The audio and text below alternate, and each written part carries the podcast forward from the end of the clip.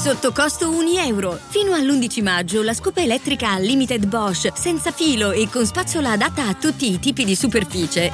È tua a solo 199 euro, perché 1 euro batte forte, sempre.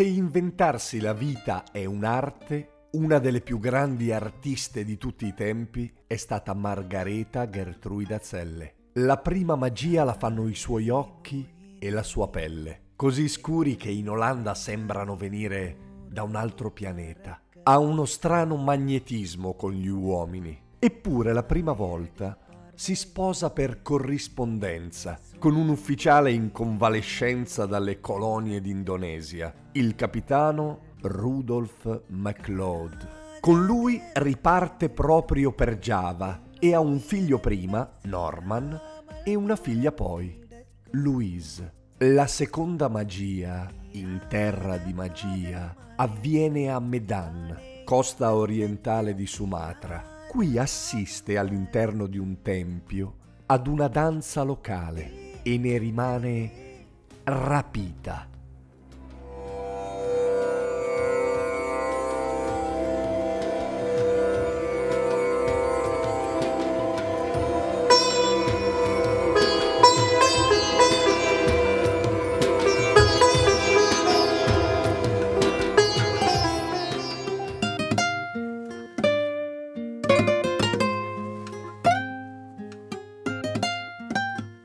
Ma è ancora presto perché l'incanto si manifesti.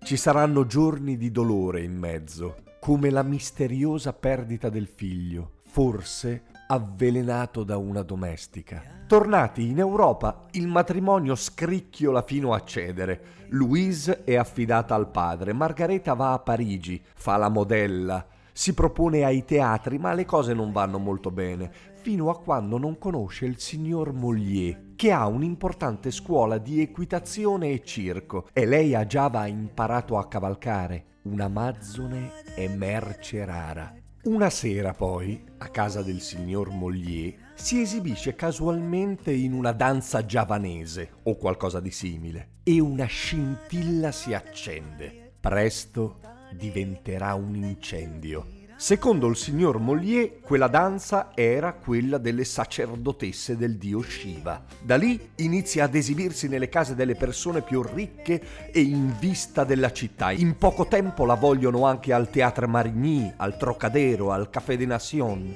Ma è quando si esibisce a Place de Iena che Monsieur Guimet le suggerisce di cambiare il nome.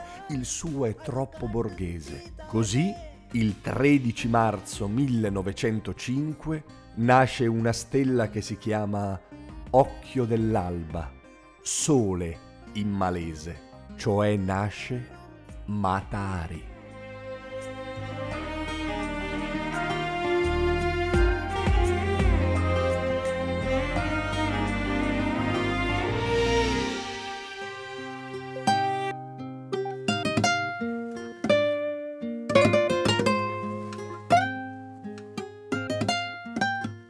E qui lei capisce che lo spettacolo va fatto sempre, non solo sul palco, e inizia ad inventare e ad inventarsi. Sono nata a Java ed ho vissuto per anni, racconta ai giornalisti, sono entrata a rischio della vita nei templi segreti dell'India, ho assistito alle esibizioni delle danzatrici sacre davanti ai simulacri più esclusivi di Shiva, Vishnu e della dea Kali Persino i sacerdoti fanatici che sorvegliano l'ara d'oro, sacra al più terribile degli dei, mi hanno creduto una baiadera del tempio. La vendetta dei sacerdoti buddisti per chi profana i riti è terribile. Conosco bene il Gange, Benares. Ho sangue indù nelle vene. Tutto falso, ma intanto il mito esplode.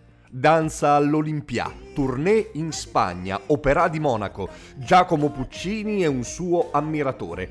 Escono due sue biografie, una che la esalta, scritta dal padre che a sua volta si inventa cose per nobilitarsi, una denigratoria scritta dall'avvocato del marito. Lei ovviamente avvalla la prima, che la racconta discendente di principi, frequentatrice di Maharajà, guerriera che ha abbattuto tigri a mani nude come la pelliccia che indossa dimostrerebbe. In realtà l'ha comprata ad Alessandria d'Egitto. Il teatro alla Scala di Milano, Monte Carlo e anche Roma, Napoli e Palermo, ma qui ballando il flamenco, perché viene fuori che ha sangue anche gitano, anzi avrebbe viaggiato a lungo in Spagna dove un torero, innamorato di lei, si era fatto uccidere nell'arena disperato per non essere corrisposto. Ecco perché conosce così bene le danze spagnole. Mille bugie, come mille erano i veli traslucidi che si toglieva nella sua danza fino a rimanere quasi nuda, con i seni coperti da due coppette di bronzo che, si dice, dovessero coprire piccoli seni che la imbarazzavano. Ma chissà se anche questo è vero o no. Nulla sembra poterla fermare, fino a quando uno studente serbo non decide di sparare al principe Francesco Ferdinando e la prima guerra mondiale mette fine alla Belle Époque.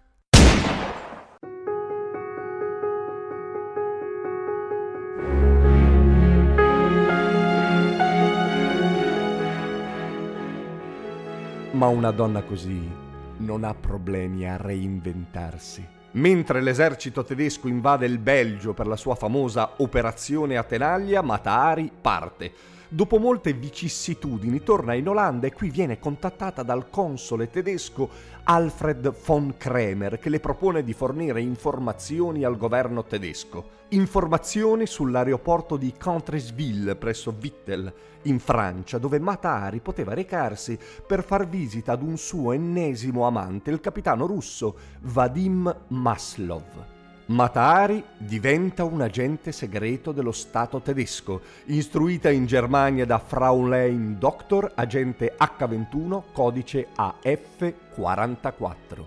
Ma qui forse esagera per avidità o spirito di avventura e inizia a fare la spia anche per il governo francese. Accetta la proposta del capitano Georges Ladoux controspionaggio per una cifra spropositata, si dice un milione di franchi.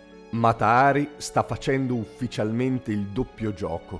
La mattina del 13 febbraio 1917 fu arrestata e rinchiusa nel carcere di Saint-Lazare.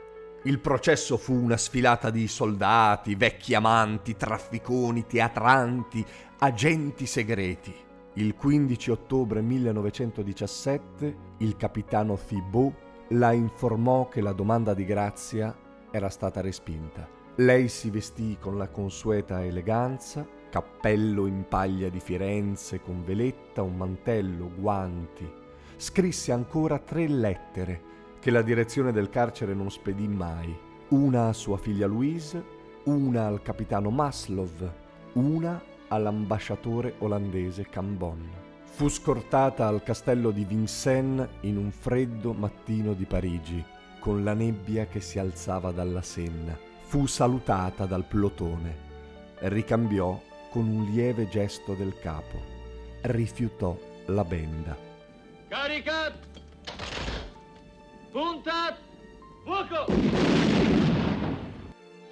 Dei dodici colpi solo quattro la colpirono, uno alla coscia, uno al ginocchio, uno le sfiorò la parte sinistra del corpo, uno le trafisse il cuore. Il maresciallo Petei diede alla nuca un colpo di grazia che non serviva più. Il corpo di una delle più grandi dive del Novecento fu gettato in una fossa comune.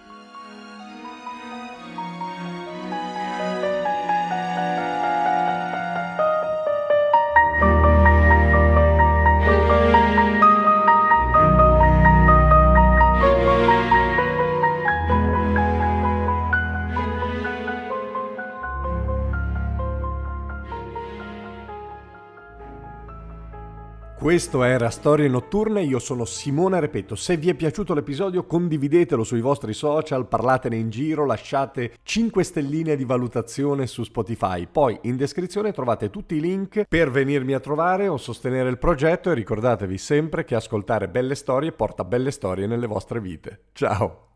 E adesso un bel caffè finito. Perché rischiare di rimanere senza caffè quando puoi abbonarti a Caffè Borbone? Prezzi vantaggiosi, costi di spedizione inclusi, tante possibilità di personalizzazione e l'abbonamento lo sospendi quando vuoi. Decidi tu la frequenza, la qualità, scegli tra le cialde e capsule compatibili e crea il tuo mix di gusti e miscele. Mai più senza caffè con l'abbonamento Caffè Borbone. Tutte le info su caffèborbone.com.